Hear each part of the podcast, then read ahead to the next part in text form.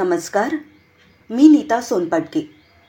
तुमच्यासाठी घेऊन आले आहे जीवन रहस्य. जीवन गाणे गातच जरावे जीवन गाणे. झाले गेले विसरून जावे पुढे पुढे चालावे जीवन गाणे.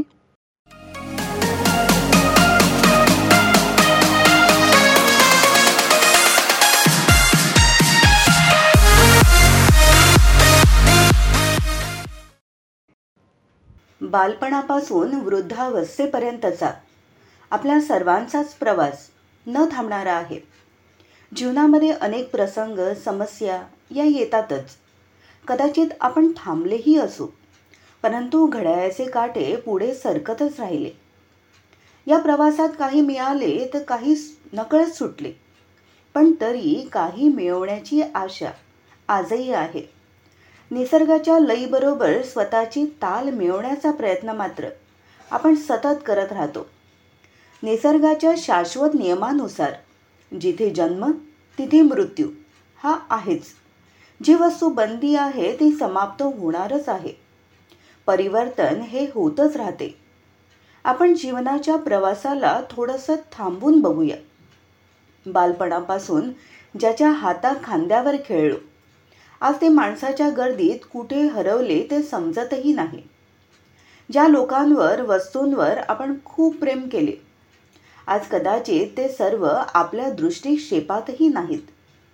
कधीतरी कोणाबरोबर केलेली मेजवानी समुद्राच्या लाटांमध्ये केलेली मस्ती एखाद्या स्पर्धेमध्ये भाग घेऊन मिळालेले बक्षीस किंवा शाळा कॉलेजांमध्ये नृत्य नाटिकांमध्ये केलेले काम अशा असंख्य आठवणी आपल्या स्मृती मंजुषेमध्ये आपण दडवून बसलो आहोत. जे क्षण न अनुभवले ते मात्र आज भूतकाळाच्या पडद्याआड लपून गेले. सर्वच काळानुसार बदलत गेले. मनुष्य जीवन अति दुर्लभ मानले जाते. परंतु जर खोलवर विचार केला तर प्रत्येक जन्माचे काही ऋण घेऊन आपण पुढे जात असतो. मनुष्य हा सामाजिक प्राणी आहे. समाज कुटुंब प्रकृती अनेकांबरोबर ऋणानुबंध आहेत. संपूर्ण जीवनच त्या अनुषंगाने चालत असते. एखादे मूल जन्माला आले की हळूहळू त्याच्यावर मातृऋण पितृऋण चालू होतात. हे ऋणांचे बंध प्रत्येकालाच फेडावे लागतात. कारण हे बाण आपल्या जीवनाच्या प्रवाहामध्ये कुठे ना कुठे थांबवतात. जोपर्यंत त्याची भरपाई होत नाही तोपर्यंत सुटका नाही. आपण सर्वच अनुभव करतो की कोणतेही बंधन आपल्याला आवडत नाही. परंतु ही बंधने मनाला तनाला तसेच आपल्या संपूर्ण जीवनाला प्रभावित करतात. सगळ्यांनाच आपल्या मनासारखा जीवनसाथी नोकरी कुटुंब मिळत नाही. काही ठिकाणी तडजोड करूनही जीवन व्यतीत करावे लागते. म्हणजेच हे बंद आहेत ज्यांनी आपले जीवन बांधून ठेवले आहे. पण सत्य हे आहे की हे बाण कदाचित आपणच घातले आहेत. कळत नकळत केलेला विचार बोल कृती याचाच तर हा परिणाम आहे. आजच्या युगातही गिव्ह अँड टेक या नियमावर लोक चालत आहेत. कदाचित आपण त्याला आज बिझनेस किंवा व्यवसाय म्हणतो. प्रत्येक संबंधामध्ये मग ते पती पत्नी भावंड मित्रमैत्रिणी वडील मुलगा चालक मालक असो सगळीकडे मी किती केलं आणि त्या बदल्यामध्ये समोरच्या व्यक्तीने किती दिलं याचा हिशोब लावला जातो. कधीकधी आपण बोलून दाखवत नाहीत पण मनातल्या मनात तो हिशोब चालूच राहतो.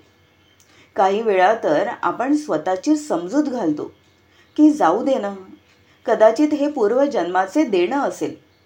जे आज आपण फेडत आहोत. कळत नकळत कर्माचे गूढ आपल्या लक्षात येते. या कलियुगामध्ये फसवणूक भ्रष्टाचार या सर्व गोष्टी सर्रास चालतात. अनेक अनेक बातम्या कानावर पडतात.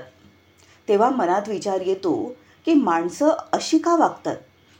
एखाद्यावर खूप प्रेम करतात आणि दुसऱ्यांना जखमा देतात. हा विरोधाभास एकाच व्यक्तीच्या कर्मामध्ये का दिसून येतो? पण याचे कारणही हेच आहे की प्रत्येक व्यक्तीबरोबरचा व्यवहार संबंध एकाच प्रकारचा कसा असू शकतो? नाती वेगळी सगळ्यांबरोबरचा अनुभव वेगळा मग ऋणानुबंधही वेगळेच असणार ना? कधीकधी एकटे बसल्यावर हा विचार येतो की एका जन्मामध्ये लहानपणापासून मरेपर्यंत आपण कमीत कमी शंभर लोकांना भेटले असू काहींबरोबर थोडा वेळ तर काहींबरोबर पूर्ण आयुष्य घालवलेले असेल. त्या जन्माचे देणे बाकी राहिले तर दुसऱ्या जन्मामध्ये तीच व्यक्ती दुसऱ्या रूपात आपल्याला भेटतेच. असे करता करता किती जणांबरोबर ही बंधने बांधली आहेत. आज आपण मोबाईल वापरतो. फेसबुक किंवा अन्य ॲप्सद्वारे आपण अनोळखी व्यक्तींबरोबरही संबंध जोडत आहोत. या अनोळखी व्यक्ती जाणता अजाणता आपल्याला सुख दुःख देऊन जातात. हे पण तर पूर्वजन्माचे फळच आहे ना? ऋण अर्थात केलेले उपकार मदत ज्याची परतफेड करावी लागते. हे ऋणानुबंध कधीकधी आपल्याला जबरदस्तीने का होईना पण फेडावे लागतात. म्हणून प्रत्येक घटनेमागे जे कायदे चालू आहेत अर्थात कर्माचे कायदे त्याला समजून प्रेमाने त्या परिस्थितीला हाताळण्याची आपण सवय स्वतःला लावून घ्यावी. प्रसिद्ध लेखक एडगर केसी यांनी आपल्या एका पुस्तकामध्ये उल्लेख केला आहे की अठराव्या शतकामध्ये एका व्यक्तीच्या पाठीवर व्रण होते. खूप नानाविध उपाय केले गेले परंतु ते व्रण काही केल्या गेले नाहीत आणि त्याचा भयंकर त्रासही सहन करायला लागायचा. एक दिवशी ती व्यक्ती एडगर केसीकडे गेली. ज्यांच्यामध्ये अशी शक्ती होती की ते समोरच्या व्यक्तीच्या पूर्वजन्मांना बघू शकायचे. जेव्हा एडगर केसी सुप्तावस्थेमध्ये जाऊन त्याच्या पूर्वजन्मांना बघतात तेव्हा त्यांना दिसून येते की ही व्यक्ती तीन जन्मापूर्वी एका राजाकडे काम करीत असे. राजा खूप निर्दयी होता. त्याचा नियम होता त्याला कोणालाही काही संदेश पाठवायचा असेल तर तो राज्यातल्या एका व्यक्तीला पकडून त्याच्या पाठीवर गरम लोखंडाच्या सळीने तो संदेश लिहायचा आणि पाठवायचा. ही व्यक्ती फक्त संदेश लिहिण्याचे काम करायची. पण जो संदेश लिहिला जायचा आणि त्यावेळी होणारा त्रास हे सर्व बघून त्याला खूप आनंद मिळायचा. त्या जन्मामध्ये त्याला काहीच झाले नाही. पण तीन जन्मानंतर त्याच्या स्वतःच्या पाठीवर असे व्रण आले की त्याला उठता बसता झोपताही त्याचा अतिशय त्रास व्हायचा. सारांश हा की कळत नकळत आपण आपल्यासाठीच असे बाण घातले आहेत ज्यामुळे जीवनाचा खरा आनंद सुख आपणास मिळत नाही. म्हणून वर्तमानामध्ये प्रत्येक कर्मावर आपण लक्ष ठेवावे. सगळ्यांना सुख देण्याचा प्रयत्न केला तर पूर्वजन्माची सारी देणी फेडून जीवनाचा प्रवास सरळ आणि सुखद करू शकतो. जीवन म्हणजे परिवर्तन. प्रत्येक प्रश्नाचे उत्तर आपल्यामध्येच दडले आहे. हे नेहमी लक्षात ठेवावे की प्रत्येक घटनेमागे काही कारण आहे. प्रत्येक प्रश्नाचे काही उत्तर आहे. तर प्रत्येक परिस्थितीलाही काही समाधान आहे. म्हणून व्यक्ती परिस्थिती साधन यांना दोषी न ठरवता प्रत्येक परिवर्तनासाठी स्वतःला तयार करावे. जेणेकरून जीवनाचा प्रवास सुखद व सुलभ होईल. आज मानवाने अनेक क्षेत्रामध्ये प्रगती केली आहे. विज्ञान टेक्नॉलॉजी कम्प्युटर अर्थशास्त्र या सर्व क्षेत्रामध्ये वेगवेगळी साधने निर्माण केली. आपल्या मनाला त्या सर्व वस्तूंवर एकाग्र करून अनेक प्रश्नांची उत्तरे शोधून काढली. बाह्य संसार खूप विशाल आहे. पण त्याचबरोबर आपला आंतरिक संसार त्याहूनही विशाल आहे. या आतल्या संसाराचे दर्शन आपल्याशिवाय कोणी करू शकत नाही. बाह्य संसाराला समजण्यासाठी मानवाला हजारो वर्षे लागली. पण आंतरिक संसाराला समजणे आजही कठीण आहे. या अंतर्विश्वाला समजण्यासाठी पहिले मी कोण हे कोडे सोडवण्याची आवश्यकता आहे. आज मनुष्य आपल्या स्वतःला ओळखू शकत नाही. ज्ञानाच्या आधारावर आपल्याला माहीत आहे की हे शरीर नश्वर आहे हड्डी मासाचा पुतळा आहे मी आत्मा चैतन्य आहे अविनाशी आहे परंतु मी आत्मा कशी आहे कुठून आली आहे माझे अस्तित्व काय आहे जोपर्यंत याचे गुढ समजत नाही तोपर्यंत जीवनाची गुपिते रहस्ये उलगडू शकत नाहीत. महाभारतामध्ये अर्जुन एक महत्त्वाचे पात्र दाखवले आहे. शूर योद्धा ज्याने कितीतरी युद्धे एकट्याने जिंकली. पण जेव्हा कौरवांबरोबर युद्ध करायचे होते तेव्हा मात्र मन अशांत चिंताग्रस्त झाले. त्यावेळी भगवंताने त्याला स्वतःची ओळख करून दिली. आत्माचे सत्य ज्ञान दिले. त्या ज्ञानाला ऐकून अर्जुनाने युद्धामध्ये विजय प्राप्त केली. आज आपल्या जीवनामध्ये अनेक समस्या परिस्थिती रोज येतात. अशावेळी हेच सत्य ज्ञान आपल्या मनातील संघर्षामध्ये विजय प्राप्त करण्यास मदत करेल. रोज अनेक प्रसंग आपल्यासमोर उभे राहतात की ज्यावेळी काय करू कसे करू अशा अनेक प्रश्नांचे जाळे तयार होते. या जाळ्यातून मुक्त होण्यासाठी सर्वप्रथम स्वतःबद्दलची खरी माहिती असणे जरुरीचे आहे. आध्यात्मिकतेद्वारे मनुष्य आत्मशक्तीचे महत्त्व समजून सर्व तणाव आणि भय यांपासून मुक्त होऊन जीवन उमंग उत्साहाने जगू शकतो. आत्मविश्वासाने प्रत्येक आव्हानांना सामोरे जाऊ शकतो. एक शेतकरी होता. त्याच्याकडे छोटासा ओसाड जमिनीचा तुकडा होता. पण त्यावर धान्य उगवणे त्याला खूप कठीण जायचे. थोडेसे काम करून व कर्ज घेऊन तो आपल्या कुटुंबाला सांभाळायचा. एक दिवस त्याला कोणतेही काम मिळाले नाही आणि कोणी कर्जही दिले नाही.